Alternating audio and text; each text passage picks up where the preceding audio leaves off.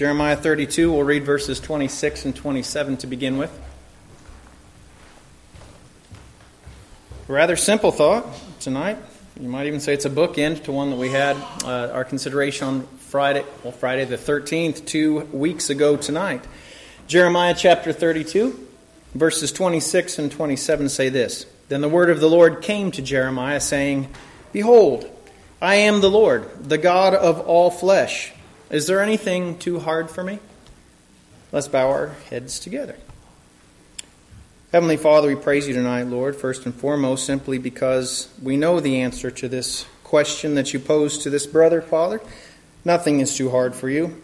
Thank you, Lord, that we can be sure of this. But, Father, in those times when our reflex is to question this or to hesitate at the things that, Lord, seem difficult to us, help us to remember.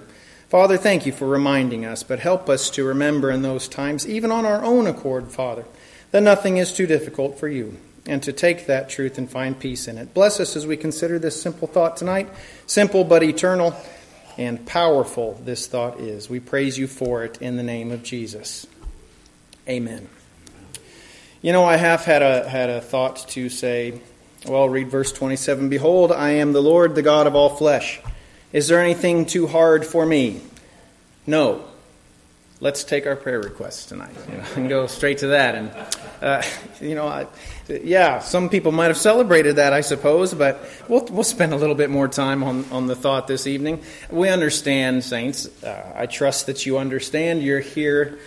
Well, most everyone that's here tonight has an understanding of the Lord to some measure, and it doesn't take a great deal of understanding who He is if you have any measure of faith at all, and recognizing that this is rhetorical on the part of the Lord and that it, the answer is simply no. We understand this. And yet, when he says this here in verse 27, this rhetorical question to remind the prophet and those ones that he was given to minister to, is there anything too hard for me? It was for them to stop and consider, even the prophet here, to stop and consider that answer, to answer for themselves and be reminded that the answer is indeed no.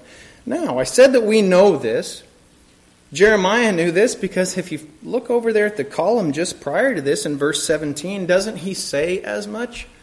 Ah, Lord God, behold, you have made the heavens and the earth by your great power and outstretched arm. I know this. I understand this. I get this. I've been taught this. I've believed this. There is nothing too hard for you. I see the evidence. There's nothing too difficult for you, Jeremiah says. And yet, just shortly thereafter, the Lord is asking him to remind him again, to make him consider this and not just, you know, as I say often, not just allow it to be lip service, but to make it be something that we have established as a part of our own fabric, as a part of who we are. Not just by habit or not just by, again, simply just saying something because it's what we know to be so. Our faith should never be like this. It should never be, I know this to be so. It should always be, I know this to be so. And so the Lord reminds us to know this to be so from time to time. And again, two weeks ago I brought a lesson that was, was well, the underlying theme was to have faith to endure. But, you know, we do expect great things to happen sometimes, but there are often times when the Lord says, I'm not going to do an extraordinary looking work right now. I'm not going to do something spectacular right now. There might not be a great healing right now. I might let nature's course take nature's course and work in it in a different way, perhaps. But oftentimes we need to be reminded just the opposite. Man, there's nothing too hard for the Lord. And, and we can't say this is beyond him or even have some semblance of that thought by, by finding ourselves in despair and finding ourselves in discouragement and finding ourselves in disbelief, whether we realize that's it or not, by saying, well, this can't be helped there's nothing to be done. We know this to be so. We need to know this to be so, right? Uh, the problem being, oftentimes, is that we live, well, we live with a daily present reality of the issues that mankind has and the issues that I have. I mean, I had a conversation with Nick uh, not too long ago. We were standing over here, and, and I don't even remember what the context of the conversation was, but at one point I was making the point he was agreeing with me that, you know, we all have our own respective, we live in a self centered world, you know. You can call someone self centered, it's a derogatory thing, and say that person is self centered because they lean into that. We're all self centered. We wake up and the first, don't, I don't see my face because I'm looking out. I'm at the center of my world. I was making that point to Nick. I'm like, Nick, my world is centered around me. Your world is centered around you. Unfortunately, Sarah walked by just at that time. I said, Sarah's world is centered around her. And she looks over and was like, What? she didn't know what we were talking about. And I meant it completely, completely innocuously. Everyone's world is centered around themselves. So if you look at yourself in this self centered place, who we are at our center, and, and well, and you look at yourself sincerely, as I encourage us to do oftentimes, as the Word encourages us to do always. Well, you're aware of your issues. When you wake up, you're fully aware of your issues. When you look at the news and when you consider the things that we consider oftentimes in our time together and what you consider on your own, you see the issues that are out there. It's front and center.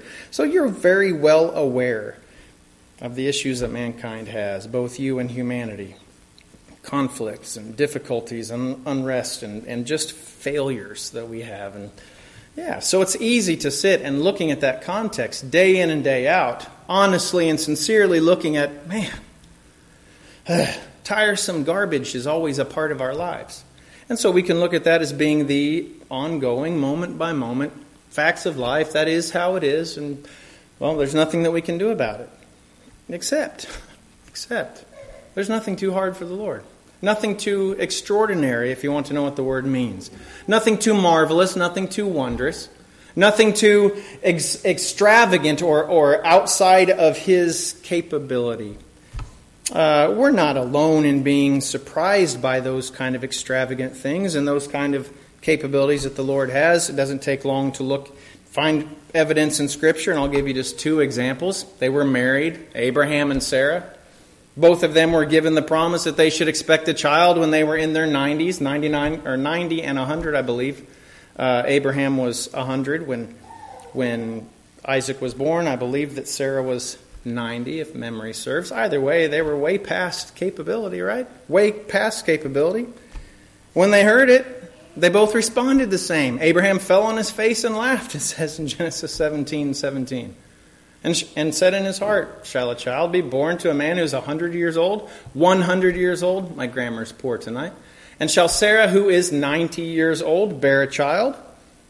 Sarah said the same thing in verse 12 of the next chapter. Therefore, Sarah laughed within herself. She recognized it. It's just a reflexive kind of thing sometimes because we understand so well versed are we in our natural well, the natural tendency of things, even the natural capability of these natural bodies. We can't help it. They reflexively laughed. When I was a little jerk 13 year old, I remember sitting next to James Barkley. We hung out back in the day. I had a little brother named Scott. And it was my every effort when I would sit with James, or James and Scott would sit with me, and I would look at Scott, a little, much younger Scott, and man, I made it my every effort to make him giggle like a little, like a little girl in, in service, and I was good at it. And I mean, he did giggle and he got in trouble all the time. He couldn't help it. Perhaps you've been tickled during service. I have. Man, when I, was, when I was younger and something would make me laugh, man, you could you would want to not laugh at something, but the reflex was there, right? Something just struck you as just funny. Uh, this struck them as funny. Ninety and hundred years old, having having a child. It's important to recognize that there's not necessarily a fault in understanding how the natural course of things works. God didn't punish Abraham and Sarah, didn't drop a hammer on them for laughing. He just said, Why? Why are you laughing? In verse 13, the Lord said to Abraham, Why did Sarah laugh? again, not perhaps not incredulously or insultingly or anything like that, but just simply matter of fact. Why is she laughing? Uh, why did Sarah laugh, saying, Shall I surely bear a child since I am old? And there's our million dollar question here. Is anything too hard for the Lord? Doesn't she understand this? Yes, she understood it. But the reflex, given the context of her self centered, nature established, day in, day out, moment by moment exposure to life and, and the way of natural things, prompted that reflex to be that's crazy. That's crazy. That's, that would be quite extraordinary. Well, nothing is too extraordinary for the Lord, we understand. At the appointed time, I will return to you, he went on to tell Abraham, according to the time of life, and Sarah shall have a son. And so it was so. Isaac was born. It was extraordinary, but it wasn't too extraordinary for the Almighty God. Uh, we sing a song, play one, it's on my playlist and on my phone. I listen to it quite often. It says, It may be too good to be understood, but it's not too good to be true.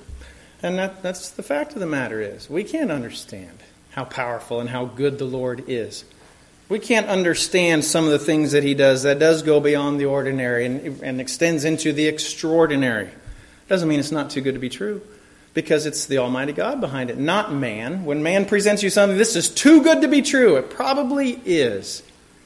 But when God says, I'm going to do this, it may be too good to be understood, but it's not too good to be true because nothing is too hard, nothing is too wondrous, nothing too marvelous, nothing too extraordinary for the Almighty God. Nothing is too hard for Him. Abraham understood that. By faith, Abraham, when he was tested, later on, years later, as a matter of fact, once Isaac was born, he offered up Isaac he who had received the promises offered up his only begotten Son, of whom it was said, In Isaac your seed shall be called. And here's the result of his faith the evidence that he did believe that nothing was too difficult, nothing was too hard, nothing was too extraordinary for the Almighty God. He simply concluded that God was able to raise him up. When he said, I want you to sacrifice your son to me, he said, Okay. Concluding, understanding, coming to the well, coming to the logical, reasonable, evidence based conclusion that God was able to raise him up even from the dead, from which he also received him in a figurative sense. He based it on his own experience and whatever other experiences he knew of in that day, based it upon those things that the Lord had expressed to him, shown to him, and concreted to him.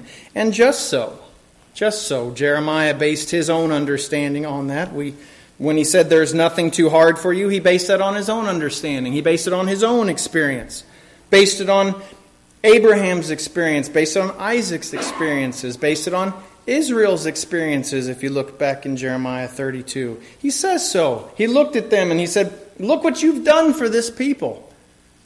I believe that you did that for them. They've borne testimony through these generations. I have that established. I have my own experience. He had the Word of God written to that point to some measure. He had that for evidence, and so he believed. He just simply needed to be reminded, as we oftentimes do ourselves. Is there anything too hard for me? Saints, we understand and we know we know that there is nothing too difficult for the Lord. We know that He's the Almighty God. We know that He's a perfect God. We know that He's not a natural creature, that He should rely on natural processes and things. Oftentimes, He allows those things to go forward as they would, naturally speaking. He doesn't rely on those things. He's not a temporal being who has to stay within the confines of eternity, even. He has a broad mind, a capable mind. He's all powerful, almighty, all loving, all knowing, all of those things that make him completely extraordinary in and of himself. So don't limit him when you have your struggles, when you have your issues, no matter what your experience is day to day. If the Lord hasn't said, I'm not doing this, you can trust him that if he chooses to, he can. He can deliver, he can strengthen, he can enable, he can change your mind in something. He can change your heart in things. He can do a lot of things that we might limit him in, even if subconsciously. Don't, child of God. Nothing is too difficult, too extraordinary, too marvelous. Nothing is too hard for the Almighty God. Trust Him to do that work in your favor. And that's all that I have for you this evening.